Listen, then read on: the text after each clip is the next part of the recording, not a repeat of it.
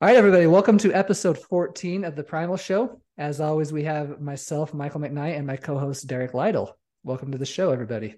What's up, guys?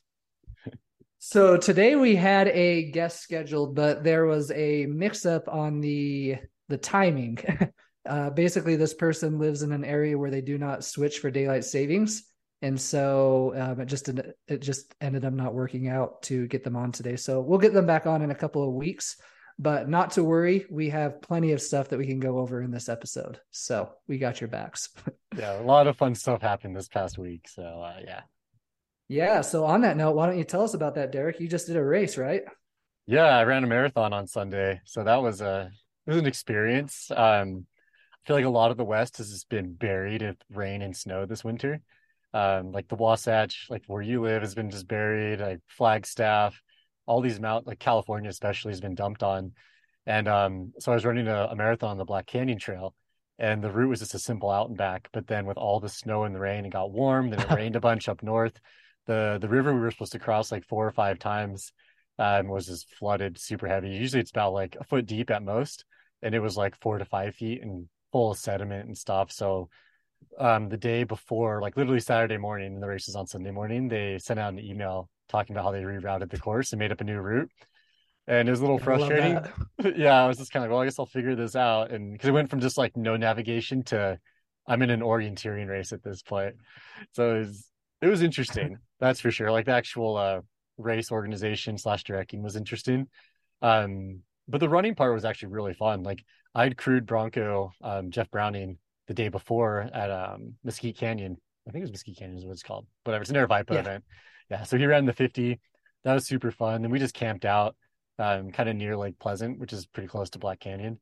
And um, we just camped out there. We got up early, drove to the race, and um, my whole plan of like my nutrition strategy, the crewing strategy, all went out the window uh, just because of the whole like kind of debacle, I guess, of the race organization. Um, but the running part was fun though, man. Like, um, I I was talking to to Peter from Vespa, uh, Peter Defty, um, just just yesterday actually, and um, he was like, "Well, how'd your race go?" And I was talking about it, and I I was really thinking about it, and I think like the most rad part about it was like when I just ran like a, a good race, like I feel awesome today, but like just not having any stomach issues during the event, and I was thinking about that how like in years past I used to have stomach issues for everything I ran. It was like a half marathon, marathon, 50k, 100k, whatever. I'd always have like gastric problems, and this entire run, like I ran comfortable the entire time. My nutrition was on point, fueling like like salt, sodium intake was great. And like I just ran steady and like my stomach didn't hurt, didn't to go to the bathroom at all. And so it was it was great. Like I I had a really good time as far as that goes. It was nice to see like once you kind of heal your gut up from like years of damage of eating junk, how much better you can feel during a race. And it's like it, I think it's funny how like in the running world, especially the ultra running community, is kind of like a badge of honor to like, oh, I threw up during this race or I had stomach issues and all these things. It's like, why wouldn't you rather just run a race and not be puking half the time or like be able to run to your full potential? Yeah, it's it's kind of normalized at this point. Like, yeah, having stomach issues is a badge of honor, and it's just like, you know, that's what happens. So you just got to be ready for it when it does happen. But that's not the case, obviously. Yeah, sadly though, and it's it's really interesting because like at the finish line, like uh, right next to Black Canyon, there's this place called Rock Springs. There's like a pie place. It's kind of like a tourist trap. And at the finish line, they had all this pie, all this like crap that you could get. And I was just like, one, none of that looks appealing. And two, I'm like, man, this is why we have so many issues here in this sport. Like even people that ran like a 5K, they're going to stuff my face with pie and beer now at eight o'clock in the morning. It's like, that's so wild to me. Like, I just don't understand. I can't comprehend yeah. it anymore. Yeah, it's interesting you bring that up. Um, like not having any stomach issues and just how good that feels because I was thinking about that. It was a while ago. It's probably about a year ago. But I remember when I started like every started running, every single long run that I would go on, like the night before, it kind of gave me anxiety because I mm-hmm. was just like, uh, how many stomach issues am I gonna have? Like how crappy is it gonna be? Like, you know, I'm running with these people that are faster than me. Am I gonna have stomach issues? Am I gonna slow them down? Kind of a thing and like um yeah now it's just, it's just nice waking up going out for a run and just knowing like chances are I'm not going to have stomach issues just because that's really a thing of the past now. And it's just really nice to be to that point where you don't have to necessarily worry about that as much. Yeah, I totally agree. It's like I used to feel kind of the same way. Like, okay, I'm going to go do 20 miles. How many bags of baby wipes do I have to bring with me to like to get through this run? It's like that's insane to think about. Like you're going to go to the bathroom that many times on your run. Like that's that's not yeah. normal. And like this is not it's it's normal now in that sense, but it shouldn't be normal. Like it's such an easy thing to remedy. And like once you kind of button that stuff down, like as far as healing your gut, proper nutrition, it's like yeah, you still might have an issue. Obviously, like it's it's at some point it'll happen, but it's not like yeah. it's going to happen every single run. You're not going to go out on a five mile run and have a gastric issue. you better not. Jeez, if you're eating a bunch of if you're eating a bunch of pop tarts before you go for that, you might. oh, jeez, man. no, don't joke. get me started on the pop tarts again. I, I speaking of that, not to get too off topic, but outside um, posted a, an article about some guy about um, backpacking, like through hiking, and just uh-huh. how how awesome pop tarts are for fueling on a backpacking trip. I'm like, that's that's insane. Like, yeah, they are calories, but it's just junk calories. Like you could you could get diabetes eating pop tarts every day while being active, essentially. Like, oh yeah, friggin' nuts. Like, what's his blood sugar doing? He's eating four Pop Tarts in the morning, even if you are walking all day. yeah, it's like you obviously need calories, but you don't need those kind of calories if you're being honest. Like, yeah. my goodness. so, going back to your race, what did you end up fueling with? Um, so I use stuff from Precision Hydration. Okay. Um, they're actually from the UK, and I'd heard of them before. Um, they're the ones that um I think Bitter was talking about doing a sweat test. Yeah um yeah he that they kind of manage a lot of sweat tests like a couple people around the country in the us do them as well um so their main thing is like they make gels these little like cube block things that are kind of like a marshmallow and then um drink mixes and it's really interesting because they're i feel like a lot of brands are very arbitrarily adding sodium like tailwind for example is like 310 milligrams and this other yeah. brand is like 2 205 and it's like okay there's no method to the madness there but with precision hydration they um, they don't put any sodium in their gels. And so if you take a gel, it's like you have zero, but their whole thing is like their system works together. So their drink mix will have a properly mixed drink mix of two scoops is exactly 60 grams of carbs and 500 milligrams of sodium. Nice. And then, they, and then their um, salt capsules they make are exactly 250 milligrams as well. So say, for example, you do a sweat test and you know you need a gram of, of sodium per liter of water that you're drinking you just have to take four capsules or you do a bottle of drink mix a bottle with water and then two capsules an hour or something so it's really nice. easy to dial in your hydration versus like in your head of like oh this drink was 310 this gel was 75 and you're like running a race trying to figure out your sodium intake like obviously that's a huge waste of mental energy and yeah. so what i did is the night before the race i like i had my drink mixes in a bag i had like my salt capsules in a bag and put them all in a belt and so i knew exactly like how much I was taking per hour. And a shot for a thousand milligrams of sodium an hour, which is I think is what I need, and it worked really well. And it was a warm day too, and it just it worked perfect. Like I didn't have to think about it. I just you, pulled out hour one baggie, took my salt. Hour two baggie, took my salt and my gels when I wanted them, and um, yeah, dude, like I I felt strong the entire day. Like I just ran like comfortable, and it was really nice because I didn't blow up. I didn't bonk at all. I had no issues with that. And then um like the day after the race, like I wanted to go run actually. Like I woke up, I'm like, I should go run. But I was I told myself before the race, I'm like, I'm taking a couple days off just to like make sure that like I do this smart. I don't want to get injured. And right. today, like I was at a hotel this morning because um, I'm going to Silverton for this shoot. And um I did some elliptical and some like little weight stuff and I felt super good. And so I'm excited to go run tomorrow and like just see nice. So so it's really cool because it's really validating to see like how in the past I'd run run a race, blow up, cramp really bad. Then it takes a week or two to like actually get back to running again. You just you just bury yourself so much. And like running smart and like hydrating properly and like eating properly before and after, like really affects both your race performance and then also your recovery aspect. And and I speaking of recovery, I feel like I'm just like going on and on about this, but like after the race, like um Browning was there and he had my raw milk for me and some mineral water. So I drank that and then I uh, I had a bunch of eggs and some steak, and then um, basically ate like high protein, high fat that day and some fruit, just kind of my normal diet. And then I had like zero inflammation, nothing hurt. I did fall. I think I was telling you before we started recording. Uh. I'm an idiot. Like like the smoothest part of the Black Canyon Trail, I clipped a rock as I was messing with a little baggie, and so I fell and I dropped my bottles. And like the only thing that was sore was my right hip that I fell on, and then uh, my my palms a little bit because I did cut up my palms like slightly, like not not bad by any means. Like it was a very mellow fall, but I was like, oh, that's pretty rad. Though, like I can run a marathon and feel good the next day essentially not have any like real soreness from the running besides the fall. Like it just kind of really validated the whole like eating properly fueling properly and then like listening to your body. Yeah i mean the two things that i feel are normalized that don't need to be normalized are the gut issues like we talked about and then just long periods of recovery after races. Mm-hmm. and like you know as we established with the gut issues that's not the case. And as you're kind of establishing right now with recovery that's also not the case. Like if you just eat right, recovery does not have to be a long, like crappy process. Dude, yeah, 100%. Like thinking about, um, like Browning, like, so he ran that 50 on Saturday. And so I crewed him at it and it was, it was super fun, went really well. Like it was warm for him coming down from Flagstaff to Phoenix, like I think like a 30 plus degree temperature difference. Uh, uh, but he ran his race, he ran it smart and did well. And then that evening we just had steak for dinner, kind of the normal, like what we would normally eat and he came out and like he took some photos on the course. I have a video on my Instagram of me running uphill, and he's running with me. So like he was able to recover enough in that short window to be able to go jog around a little bit, like which is wild. Like most people run a fifty, and then they're just like debilitated for a week. Yeah. And mind you, he's in his 50s too, age wise. yeah, he's 52, 51 or 52. Like, yeah.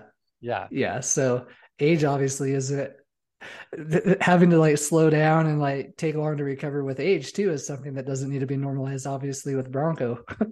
Like yeah.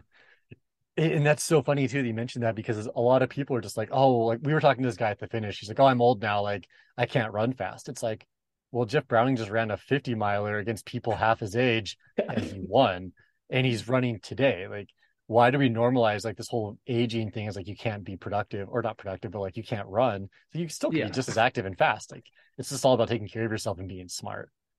I mean, sheesh, Jeff's done like what five races this year already, and hasn't he won every single one of them? yeah, he ran Coldwater 101, uh, Mesquite Canyon, um, Some 50k he won a couple weeks ago. Oh yeah, Elephant Mountain because I ran a 35k, he ran the 50k. Yeah, um, and then he's running Sedona Canyons, which is like half the short course essentially of Cocodona, and that's in like uh, a month and a half. And we're gonna go run rim rim to rim at the Grand Canyon in two weeks at the end of the month. So like, yeah. all these like things are just like I know it's like it's not necessarily data backed, but it's very like very strong correlative evidence that eating this way is the right way to do it. Yeah, I mean, every time I tell people like this might not necessarily be the approach for everybody. Um, I mean, there is a part of me that believes that if everybody tried this, they would find some benefits out of it. I agree. And like, like it kind of goes back to we've talked about this before, but like if people would just eliminate highly refined sugars, grains, and seed oils, they would see a, a massive benefit to their running and their recovery. But it's kind of yeah. this weird thing of like, oh, like I ran a marathon or a 50K or whatever. So now I'm just going to eat junk for the next week and then I'll start eating healthy again. But it's like, you think about it, like you want to be putting the best high quality ingredients into your body around that massive effort because that's going to allow you to recover and then get back to what you enjoy doing versus being stuck on the couch, inflamed, not feeling well, and just tired all the time. Yeah. I mean, going back to my triple crown of 200s experiences, like those were night and day differences. And I took those uh, two experiences with a totally different nutritional approach. Uh, the first one, I started a low carb approach. So I my first triple crown of 200s was in 2017. And for the people listening that don't know what the triple crown of 200s is, it's uh, the Bigfoot 200, the Tahoe 200, and the Moab 240, all done in the same calendar year. And at the time, it was like Bigfoot was in August, Tahoe was in September, and Moab was was in October. And the first time in 2017, like I did a low carb approach, but then between the races, I was just like, I still had the addictions that I had to like highly processed junk. and so, like, and I feel like this is something that a lot of runners do, but I was just like, okay, I just ran 200 miles. I'm going to take this next week to eat whatever the hell I want.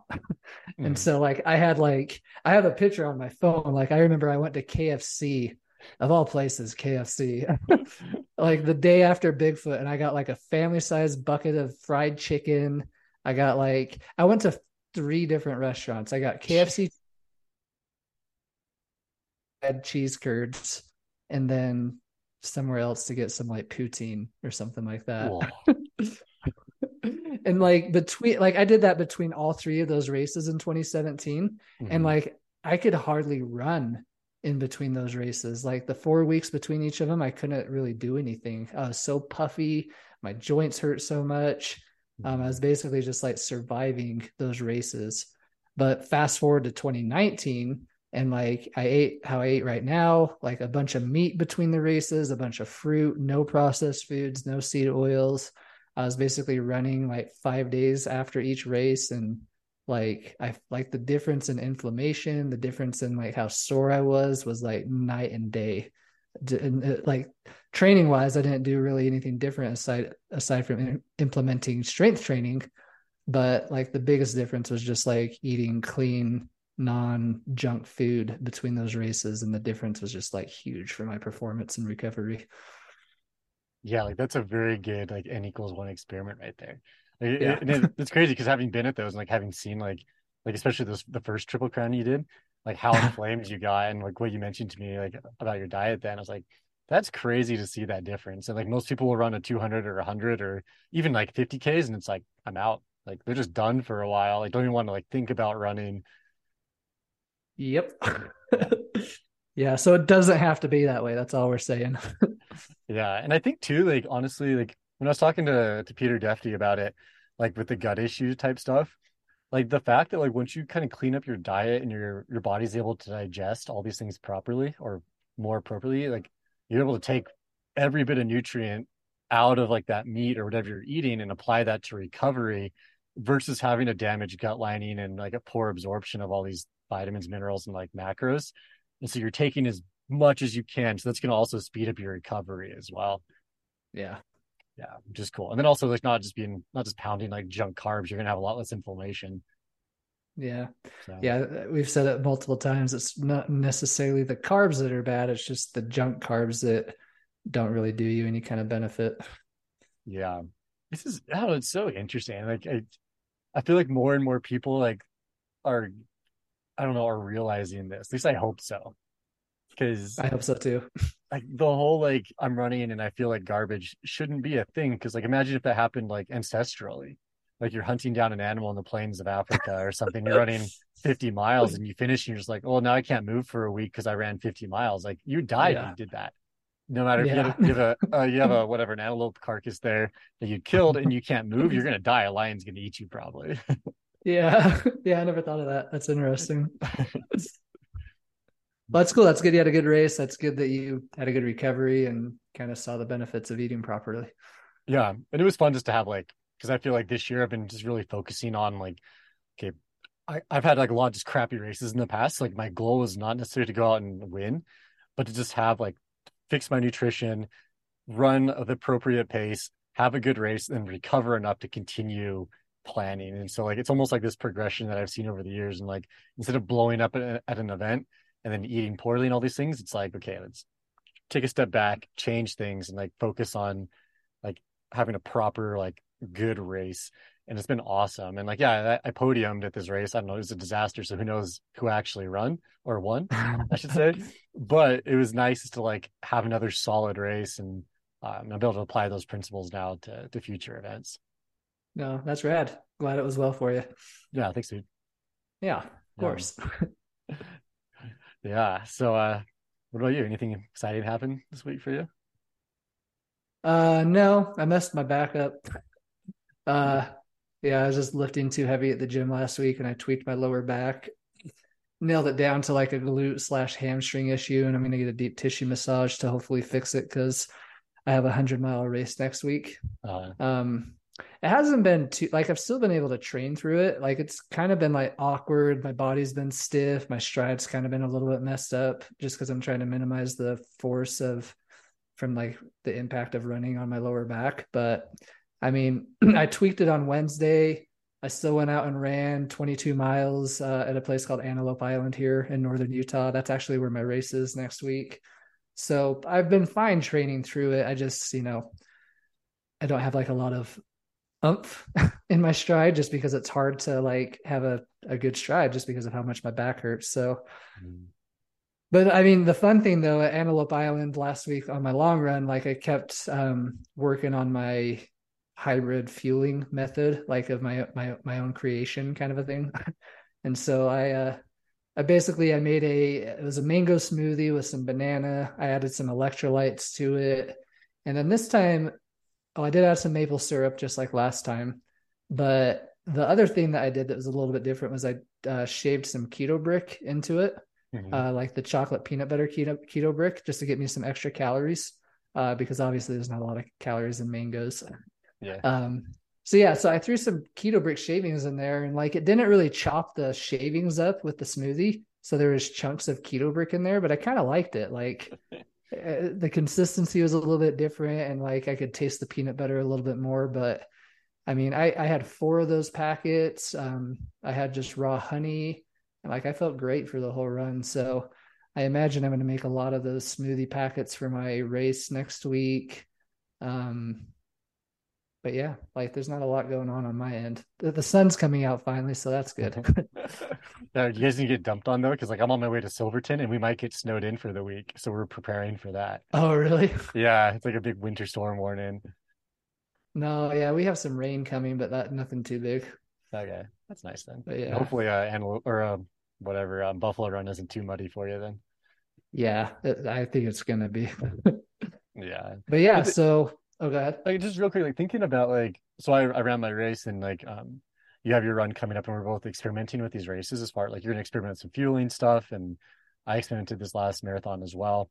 I think racing is a great place to like experiment and learn because you I think it's like a like a stage almost like like a your long run or your shorter runs like a workout should be an experiment as far as fueling goes, but then also your long run should do the same. Like you should kind of a pretty similar nutrition strategy on your long run as you do during an event. But then also testing that theory that you've kind of backed up like with your workouts and long runs, then do it again in a race and like go run a race and maybe it's like something just uncompetitive or whatever, but just like a local fun event.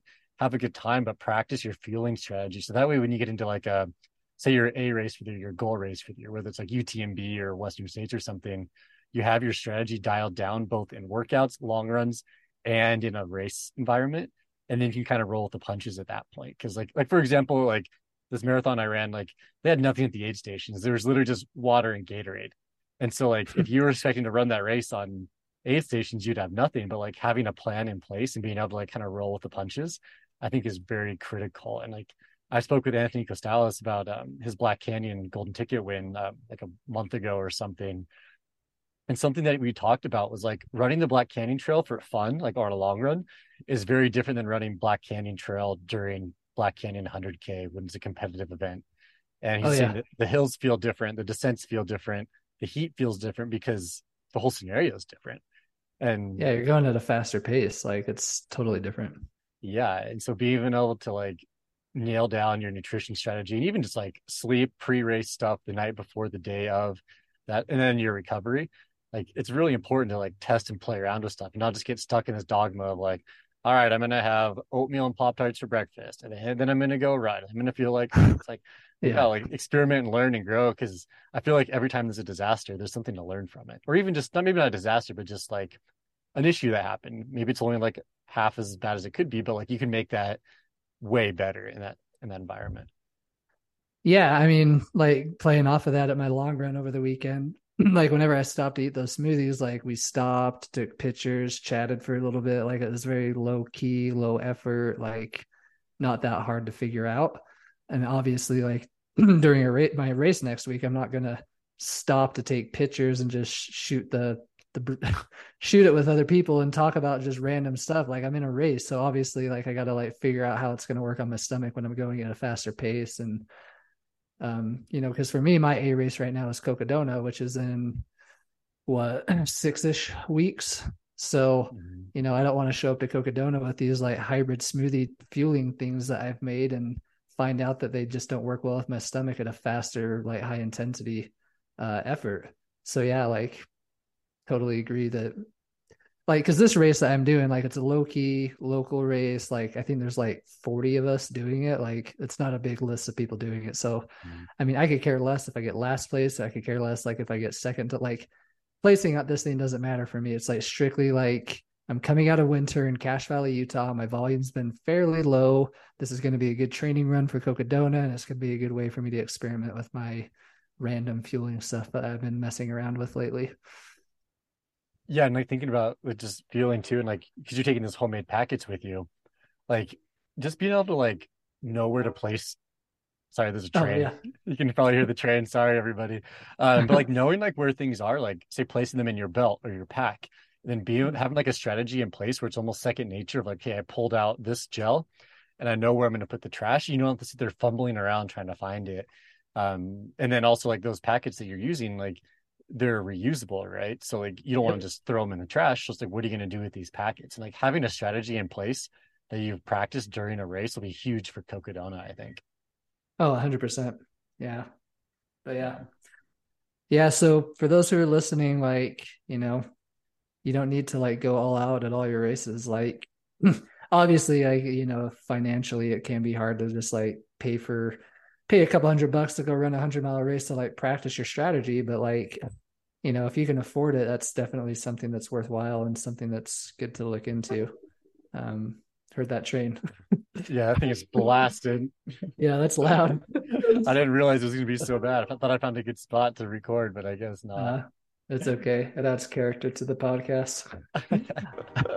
Um i guess though even if you can't like run a race like go out and run like on your long run run at that race intensity and practice that stuff as much as you can as far as like the fueling and hydration strategy and stuff and try to run race pace doing that like a, like a tempo run or something. Wow that is loud. I'm very sorry. Maybe you should mute yourself and i'll just keep talking for a little bit. That's a good call um talk about something mike. Okay so um something that me and derrick did want to do on this episode since our guest isn't here and we haven't really had time to do it lately is go through the wtf posts of the week. Uh, both Derrick and I do have one to go through. And since Derrick is obviously muted right now, I will go forward and share mine. um, I'm gonna hurry and pull it up on my phone. But basically, there's this nutritionist that both Derek and I follow. We don't need to say his or her name.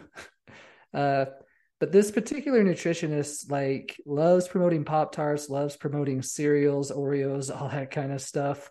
Um, I do find it interesting. I do want to hurry and point out. so my sister, she's like a, a vegetarian slash vegan slash pescatarian. Like I don't really fully know what it is that she actually is.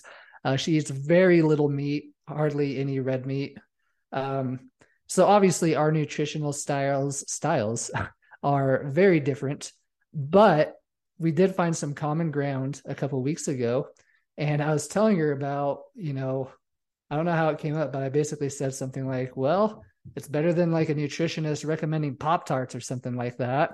And my sister just kind of chuckled and she goes, wait, that's not actually a thing, is it? I was like, oh yeah, like like I follow quite a few nutritionists that promote eating Pop Tarts before runs, eating cookies before runs, saying that carbs are carbs, calories are calories. So just get it in you and it's going to help you fuel your run.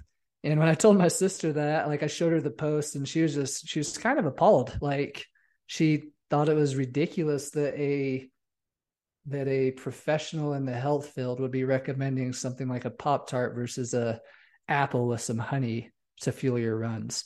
And so I do think it's cool that even though her and I are very different in terms of what we eat in our day to day, that that her and I do agree that you know a diet low in processed junk is a diet that you can thrive off of.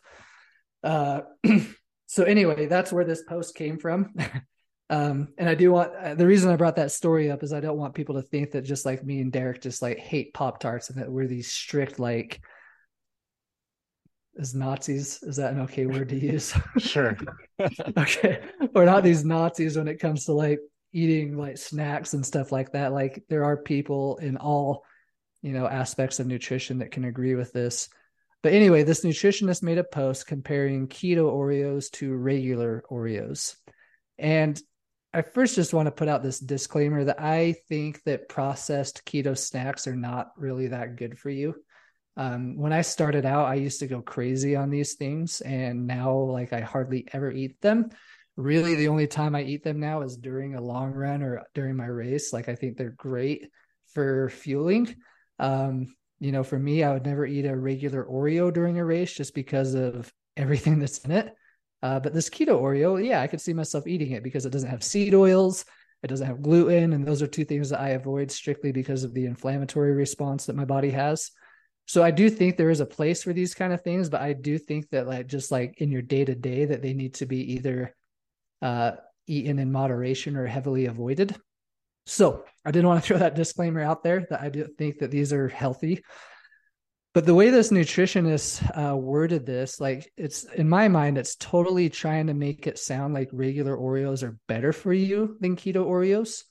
I personally do not agree with that. Like I think like on a scale of good and okay, keto Oreos are not even good or okay. I'll say okay and kind of okay. like I would say, in my opinion, regular Oreos are kind of okay and keto Oreos are okay. Um, but the way it's worded, so I'll just go ahead and read this to you, like I've been blabbering for the past two minutes. anyway, like keto Oreos has like check marks next to these next three things. An option, check mark, more expensive, check mark, may give longer lasting energy, check mark, and then a big uh, circle with a cross through it, not healthier. Over to regular Oreos, check mark next to an option, check marks next to maybe more satisfying, check mark next to easier to access, and then the, the little circle with the line through it saying totally not bad. And so, just especially those last two, under the keto Oreos, it says not healthier. And then under the regular Oreos, it says totally not bad. So it's worded in a way to make it sound like the regular Oreos are a better option for you. I personally wish this nutritionist would have just came out and said they're both junk because I totally would have agreed with that. Um, and the other thing that she says too is she says, P.S. the whole so bad for you, full of chemical thing. Yeah, all food are chemicals. Uh, come on. all food are chemicals. Like, like the way the way this whole post is worded is just like I just to give you an idea, I I replied to this post like probably five or six times and ended up just deleting it because I knew it would go nowhere. But these kind of posts just like really fuel, really light my fire just because just because of how um like one-sided it is basically i don't know how you feel about that derrick yeah it's kind of an absurd post and i i know who you're talking about and i don't want to just like call her out or something because I honestly would love to have her on the show just to have like a civil discussion and talk about this stuff. Well, hopefully, she doesn't listen to this episode because she probably hates me now. I, I, doubt she's listening to this. I think she's stuck listening to whatever the government tells her to say. Um, but like my main issue with that post, like there's all those like little bullet points that she makes, but it's like she's kind of just saying it's like eat whatever you feel like, and there's no like bad food. It's like okay, yeah, like in your in this kind of weird scenario that she's brought up, it's like like you were saying, there's like a crap food and another crap food. It's like they're not ideal, but if you can make something slightly better, go for it. But like in this, we live in a society where like it's super easy to access for most people, like highly nutritious good food. So like why eat a pseudo food, a fake food? Like Oreos are not real food. And just because like it makes you feel good momentarily does not mean that it's good for you in the long run. And a nutritionist arguing essentially that like some sort of like junk calorie is good for you is is kind of insane honestly. And yeah. it, it bothers me to be honest. I mean i would much rather have seen her like compare oreos to apples. Like yeah. like something that's clearly good for you and something that's clearly not good for you. Showing why oreos aren't good for you. Showing that apples can essentially do the same thing for you. Obviously if somebody has a food addiction to sugar that might not cut it but I mean, it's my personal belief that if somebody cut out Oreos, ice cream, and just like focused on eating fruit, it might take some time to like get used to that, especially if you've been eating added foods with added sugar your whole life. Like, yeah, it's gonna like you're essentially gonna like um what's the term called when you like quit a drug?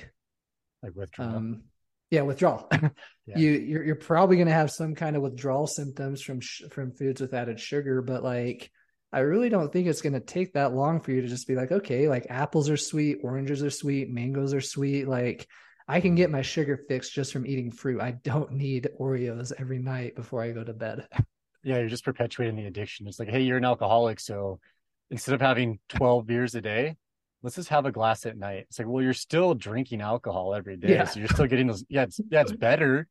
Like one glass is better, or one cup is better than 12, but it's still terrible for you. And or just like comparing like in this analogy with your oreo and keto oreo like i don't drink alcohol so like i don't know a good example but like off the top of my head just like light beer versus regular beer Yeah. like yeah light beer might check this box it might check this box but it's not really that healthier for you so just drink all the other beer like you're fine like yeah, it's kind of backwards It- as true as it might be it's backwards because you're still promoting somebody to be like potentially an alcoholic Yeah, and thinking that yesterday when I was driving, I was listening to a podcast and this doctor was talking to these guys. And there are a bunch of like bodybuilder, weightlifter guys. And the show's really interesting because they bring on a lot of really interesting guests. And this doctor was talking about how he works to help people get metabolically fit. And a lot of that is through keto and carnivore diets.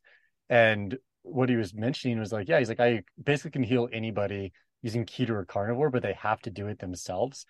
And like, like most people are will do it or they want to do it but then like if they won't like the default is just give them medication and then Mhm. let them eat crap the rest of their lives and it's like and when i was listening i was thinking it's like that's really interesting because it's like if you have a food addiction it's like oh we'll just give you a pill and we'll we'll fix the food addiction or the the poor or the not the benefits the the detri- oh yeah the detriments of eating poor food with a pill. So that's like saying like oh like you're addicted to methamphetamines and so keep doing meth but we'll just give you this this drug that's going to counteract the side effects of taking meth. It's like that's Yeah. insane. Like all you have to do to fix this issue is stop taking meth so with food it's like stop consuming sugar and these highly refined junk foods like pseudo foods and you'll fix the issue. So it's like it's just so mind-blowing to me that that's what people are going to do. It's like so instead of just actually fixing the problem you're going to put a giant band-aid on it for the rest of your life. A giant expensive band-aid i should say. Well, the problem is most people don't want to fix it. Like, was it Michelle Hurn that said she had a patient that said she'd rather die than give up cake? yeah and, Yeah. and, and speaking of that like a family member of mine definitely not going to call them out by name but we were talking about that and like gout. And it's like oh why do i have gout? It's like well what are you eating? They're like oh well it's because i eat meat. It's like it's not because you eat meat. Like there's there's zero like real evidence showing that meat causes gout. It's all this other crap that you're eating. So i was like stop eating the, stop going to mcdonald's. Stop eating seed oils stop eating sugar. And that's not going to happen because like like we were talking about like sugar is a drug it's like oh yeah yeah whatever it's addictive yeah but i'm not on meth it's like uh it's still a problem like that that sugar grain carb addiction is causing your issues and it's an easy fix once you get those things off but the first week or two is really really really hard Yeah. just like with drug Yeah. withdrawal i guess Yeah. Hopefully, we get to a point where people will give up these things and realize that their health and their lives are more important than their temporary like satisfaction from their sugar addiction. Like, yeah you know, everybody uses the term like, oh, you only have one life. Like, you know, live it the best you can. Like, eat cake, drink beer, like, stay out late. And it's like totally opposite of that. It's like, yeah, this is like my only life. And I don't really care to end it in my early 40s because I turn into this pre diabetic that has heart issues and I cut my life in sh- like half basically. and not to mention just a low quality life too like whether you live to be 45 and die of a heart attack that young or you live to be 75 you're still those years are poor quality so like why wouldn't you want to have more quality in your life for the amount of years that you have life is so short so like why ruin Yeah. it by just eating junk all the time like yeah it's temporarily fun but it's i don't know like it doesn't make any sense to me in my head nah. but teach their own i guess right Yeah. Yeah. but I do think So like like thinking of like that post where it's like this keto junk foods that because I used to eat those all the time as well. Like don't get me wrong, like when I did keto initially, it's like oh well I could eat all these like kind of fun like like fake donuts and fake this, and they're all really expensive. Number one, it's like a keto donut is like five bucks at minimum, probably Yeah. more, and they're hyper processed still. But I do think that they can be a good tool to get into eating real food. So say you are addicted to Oreos, it's like okay, I'm gonna have these these gluten-free, whatever, um, like quote unquote healthy Oreos. I'm going to eat those, but until I get sick of those, then I'll start eating more and more real food. So it can be a good crutch initially, but you wouldn't want to live on those your entire life. And mm. it makes me think about when I was growing up. Um, we lived in Northern California, actually, um, by the Western States course. I had no idea what, oh, what cool. Western States was at the time. Like, it just, I don't know. I, I didn't run. No, no one in my family ran. But so it's funny going back to states. But um, my dad was um at the church we go to, he would um help. He would volunteer, essentially doing landscaping and that sort of thing. My dad loves landscaping and working outside. And um, some people at, at church, they uh, planted some new trees and they put these like posts on the trees, so essentially like a support, so the tree would go upright. Yeah. And like at the beginning, like that was fine because like it helped the tree grow in a in a proper way. But then they left the um the stability or the stabilizers on for years and years and years and then when they moved the stabilizers away, the trees just fell. And so I kind of look at that as like with food. It's like initially it can be very helpful to have some sort of support and stabilizer there. But if you use these support mechanisms your entire life, you're going to feel like you're progressing. But then the second you pull away those support mechanisms, your life's going to implode and crash again, just like the tree. Man, that was quite the analogy. I'm impressed. I, I give credit to my dad for that one. okay. Is your dad there with you? No, but um, he should be on the show. That'd be fun. oh yeah, that's a good analogy. Like I'm all for like the whole reason this whole approach doesn't work for a lot of people is because of like the wake up call they get when they try it. It's mm-hmm. like, holy cow, I can't last on this. So I'm just gonna go back to how I was eating. So I do feel like, you know, if anybody has that type of personality. Like I did it cold turkey. That sucked, but I was like dedicated and made it work. If you're somebody that can't do that, then you know, 100% what you just said. Like keto Oreos may not be that great for you. uh, even though the nutritionist that we just referenced doesn't agree, like I do believe those are better for you than regulars. Uh, so yeah, if you need that as a transition into eating mostly whole foods, meat products, fruits, vegetables, uh, if that don't hurt your gut, like then yeah, use those Oreos until until you get to a point where you can like cut those out and like actually su- succeed with this. So yeah, dude, hundred percent agree with you. Yeah, and like same thing too with like say you're starting like an animal based diet or a, a ketogenic diet or anything, even just gonna like do paleo or whatever. Like you can start slowly. Like you don't have to just go cold turkey. Maybe like for you that worked obviously, but for a lot of people it doesn't. Like for me, like when I first started, like I can't do this because I just didn't enjoy it.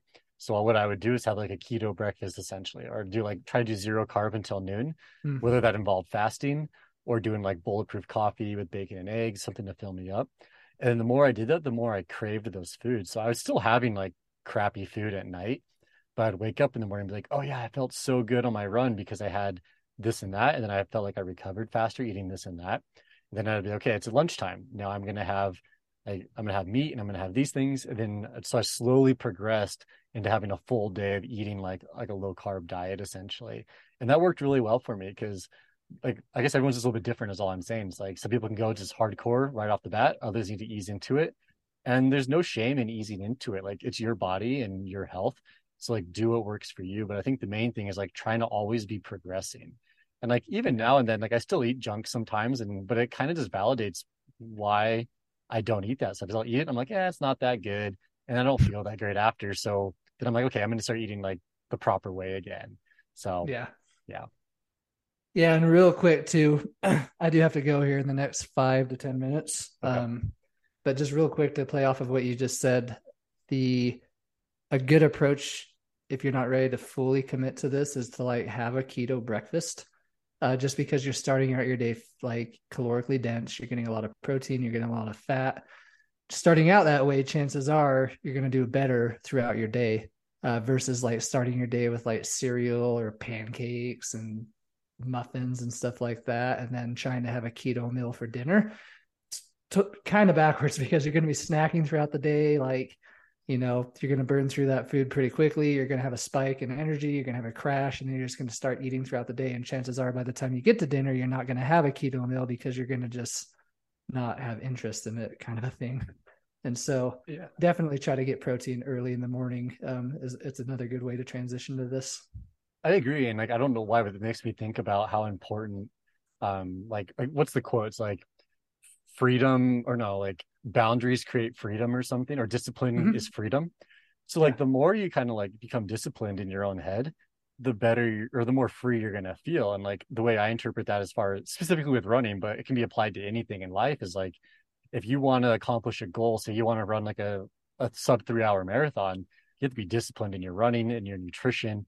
Then the more you do that, you open up these other doors that are better. So you're going to want to eat better. You're going to want to train harder and you're able to do more because you're, I don't know, you're, you're just able to do more because that discipline Mhm. is allowing you to do that. And so being disciplined is a huge thing. And instead of just like, oh, eat whatever I want, train whatever I want, do, run whatever I want today, it's like, yeah, that's fun for like a recovery week, but it doesn't make you progress in any way in life or any of the goals that you have. Yeah, it's just a matter of choosing what you want to be more free in. Do you want to be more free to choose like all the junk and all the food you want to eat? Or do you want to be more free in choosing what you do with your day? Like Yeah. like one's gonna be have more freedom and one's not gonna have more freedom and like vice versa. And it's just a priority kind of a thing. Yeah, totally. And like, don't get me wrong, like I love eating. Like, food's delicious. Like, real food is so dang good, and like I look forward to eating every day. Yeah. Well, like real food is great. But then I think about it, I'm like, man, if I was eating like just Lucky Charms and and uh whatever monster for breakfast, that really is the is a detriment to the goals that I want to accomplish. Like, I'm not able to do what I want to do. Like, my brain doesn't function properly. My stomach hurts a lot, and that means I can't run where I want and how much I want. I don't recover. I can't get the amount of work done that I want because it's like to me, like my I find a lot of value in the work that I do, and I have to be like on the ball, like and able to perform. And if I can't, then it's almost like this negative cycle because then I I can't get the shots I want. I can't do the things like about nutrition that I want. Then I kind of it's not depression, but it's definitely like a negative attitude, and that spirals down, down, and down because it's like, well, now I'm not going to run a good race, and now I'm injured, and now I'm just eating more junk, and it's it's it's terrible for you. So like Yeah. by eating properly and like setting boundaries for yourself, you really do open up a lot of doors of freedom, and it's it's awesome. Yep. And you're never gonna experience it until you try. Yeah, it's like you can lead a horse to water, but you can't make him drink. That classic like cliche quote, and it's it's super mm. true. Like Yeah. people have to realize for themselves because like I was the same way. People like, oh, don't eat that. I'm like, yeah, whatever. You're dumb. Like you don't know what you're talking about. Like mainstream says this, so I'm going to do this, and then it never Yeah. worked. And it's like by the time I started experimenting, it's like, oh yeah, this is this is true. It's like think like you can give people the the pieces to the puzzle, but they have to assemble it themselves, and that's when they're really going to change and make changes in their lives. So Yeah. So, um, did you want to do your WTF post, or do you, do you want to save it for next time? yeah, let's just save it. We've gone on. Like I think yours was a good one to talk about because Yeah. I I do feel very strongly about um, what you said and why that's important and what we discussed. Cool. Uh, real quick then, before we wrap up, I, I do apologize. I have to go pick my son up from school, but quick CGM update. Do you want to hurry and share that, Derrick? Yeah, so we've been running CGMs for a week in a couple days now, and like the first couple days we're just kind of like uh the monitor has kind of adjust and warm up. I don't know, I don't know the science behind why it has to do that, um, but it's been interesting to wear it and just kind of be monitoring our levels a little bit. Like I guess my levels, I'm not monitoring your levels, um, but it's interesting to see like like post eating, like how it kind of rises up and down, how it works with the fasting. I've done some intermittent fasting how it kind of fluctuated during an event. Mine was pretty stable, honestly, which was nice. Like during my marathon on Sunday, um, and even afterwards is relatively stable. Like it obviously goes up and down a little bit, um, but it's interesting to see that data and to compare it like with what um, like the USDA and the FDA says and the Di- Diabetes Council or whatever they're called. Yeah. Do you want to hurry it, or do you want to save this for like our CGM episode? But I'd be curious to see if you'd be interested in sharing the donut experience. Oh, for sure. Um, so like day day three was interesting because it was Tuesday, so we put them on Sunday, and Sunday, Monday was kind of adjusting. So I didn't really take too much into account what the monitor showed, and I I did like a moderate long run that day, and like it was just kind of like whatever. Um, but then on Tuesday, I had a hill workout, and I went to my favorite trail, Wasson Peak in Tucson, and it was just an eight mile, um, kind of like five hard pushes up for a certain amount of time, and then five hard pushes down on this like really runnable trail. It's kind of indicative of like the race I was going to run. Um, and so I had a drink mix. I think I had some fruit or something for the workout to kind of give that pop, just a bunch of berries and some honey or something, and, and probably milk if I'm being honest, because I took a couple sips of milk because it's just delicious. Um, but I also was using the precision um, hydration drink mix, so it was 30 grams of carbs and um, whatever amount of sodium that was. I guess it was no, it was must have been 60 So I did two scoops in the bottle. So 60 grams of carbs, 500 milligrams of sodium. Essentially, I was practicing what I was going to do during the race, right? Yep. And so I checked my levels before and they're around like 90. And I did the workout and it was pretty high intensity for parts of it. And my uh, glucose levels dropped a little bit. And so I was like, oh, that's interesting. Like, whatever. I don't know if I should, if it's still warming up or what. But then um, when I was going home, um, there was a donut shop. I'm like, in my head, I'm like, I don't really want to eat this because last time I had a donut when we talked to Browning, I mentioned that story as well. I was like, oh, that's gross, but I wanted to see like how big of a difference having a donut would make. And now the monitor's kind of warmed up and ready to go. So I went into the um, the donut shop, and the CGM was showing a hundred or so. Like wasn't anything abnormal. It was just kind of normal. Like I guess what is it like milligrams per deciliter or something. Um. I'm not an expert on this by any means at the moment. Um, but then I I got the donut and I'm sitting there and I just had my monitor or the the app open with the monitor, and I was like, okay, I wonder how high this is gonna spike. I was like, maybe like 140 or whatever. And as I'm eating it, every five minutes, my I get the ping from the monitor, and so it's going up, and then it went to 180 or uh, Uh, higher than one. I don't know what exactly it was like 180 something, and it was wild because it, it shoots up really fast and then immediately crashes down. So that's your glucose levels, which is also like kind of your energy levels. And so it made me think because like one, I felt like crap eating that. And I did actually felt pretty terrible the rest of the day, honestly, like in my stomach. But from a glucose perspective, it was interesting because having fruit and having juice, like it, it definitely like goes up, but the crash or the, the rise and the the crash are not as dramatic. And with meat and fat, it like barely moves anything at all. It's like 100 to 110, then it drops back down in a very smooth, like curved out pattern versus that really heavy spike.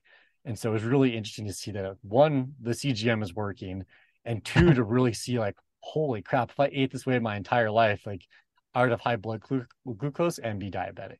Wild. Like it was super interesting. Yeah, I'm looking at the screenshot that you sent to me uh, through text. That you spiked to 187. Jeez. Um, and I'm looking at like I obviously can't see the actual numbers here, but you have a very steady line from 2 p.m. to 4:30 it looks like you're just like 101 102 maybe it's just very very steady and then right about 4:30 or so like it just shoots straight up to 187 like yep.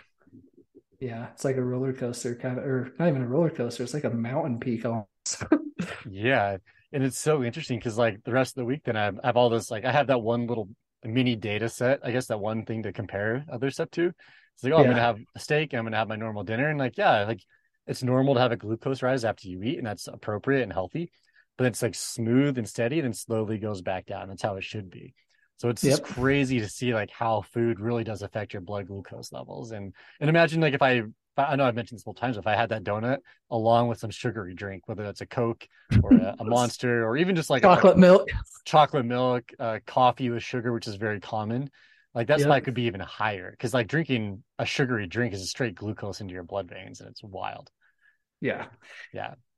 And just to show that we have a human side to us, like I'm sure a spike like that once in a blue moon's not going to ruin your health, but most people like who especially who are far, following the standard American diet, like foods like donuts are kind of a staple of their diet. So uh-huh. you know that those spikes are happening on a daily basis. Yeah. But you know what's interesting though too? Like just real quick before you have to go, thinking about this, like during my race, like my levels, like yeah, they went up while I when I was taking gels and drink mix, but it didn't spike as heavily. It was definitely more curved. It still went up high or relatively right. high, like 150, but it was never like 180 pushing 190 and it wasn't these dramatic rises and falls and i attribute that to being active so if you are going to eat this crap like i've heard a lot of people talk about like, if you eat a meal go for a brisk walk afterwards and i think that really does help lower your blood glucose levels like i'd never really experimented with that but i think that post eating walk be very beneficial to people not even a run or a high intensity workout just going for a walk well, it'd be really interesting to see that you need to do now. Uh, that week that we do like our old eating habits, mm-hmm. like you should definitely take a donut with you during one of your runs and eat it and see what happens. That would be really fascinating because this was like post run, so like see right. during run and like how that compares to say a gel or fruit or something on a run. Yeah, yeah, fascinating stuff. Yeah. and then real quick on my end, so you know this is my fifth or sixth time using a CGM. Uh, and this is the first time this has happened, but mine's faulty. uh, I noticed that like my levels were all over the place. Like, I was actually really concerned for a couple days. Like, I was like, oh my gosh, like, because I've upped my fruit um, since the last time I wore one of these, and so I'm just like, has upping my fruit like kind of messed me up metabolically? Uh, but then I started to notice that like the readings would have gaps, like it would go three hours without reading um, my glucose, which was not typical. And so I ended up taking a screenshot of my levels and send it to Levels Health uh, to see what they had to say about it. And they basically just said, yeah, when it skips that often and that much, it's faulty. The readings are going to be faulty. So don't freak out. So I ended up taking that one out. I'm going to put my other one in today and they're sending me a replacement. So I don't have a lot of data to share right now because it's been faulty, but, um, but yeah, so I'll put a new one in today this means me and Derrick are going to be slightly off uh, since I'm going to be putting one in so close to the end of his that he's currently wearing. But we'll still have a bunch of data to show on our CGM episode, which will be probably in like a month or something like that. Yeah, something like that. We'll figure it out. Yeah. so, and we do have a like just thinking of the future episodes. Um, because well, one that sucks, it's faulty, but like it happens, it's technology, right? It's not like a slight right. against levels at all. And they've been very generous to give us these from for free, which has been great. Um, but like our guest next week is is gonna be awesome. I think it's gonna be a really fun episode on just like running like natural foot movement and mm. like just basically like health like through running um like a natural way to run. Um, so we have a good discussion about that and shoes and stuff. So that'll be a super fun episode. That's it's definitely related to health, but it's not necessarily nutrition. Yeah, it'll be a little bit different, but it will be good. Yeah, he's a good dude. He's a good friend of ours. So we're happy about it. Yeah, he's awesome. if you're listening to this, you're awesome. yeah, we love you. yeah. cool. Well, I gotta go pick my son up. Uh, we'll reschedule today's guest for another week, and uh, we appreciate you listening. As always, please like and share, subscribe, all that good stuff that Derrick usually says. um, but yeah, anything else, Derrick, before we shut this off? No, just go eat some real food and um yeah, enjoy your life. Yep. And avoid that donut. avoid donuts. cool. Well, thanks guys. I'll see you next week. All right. See you everybody.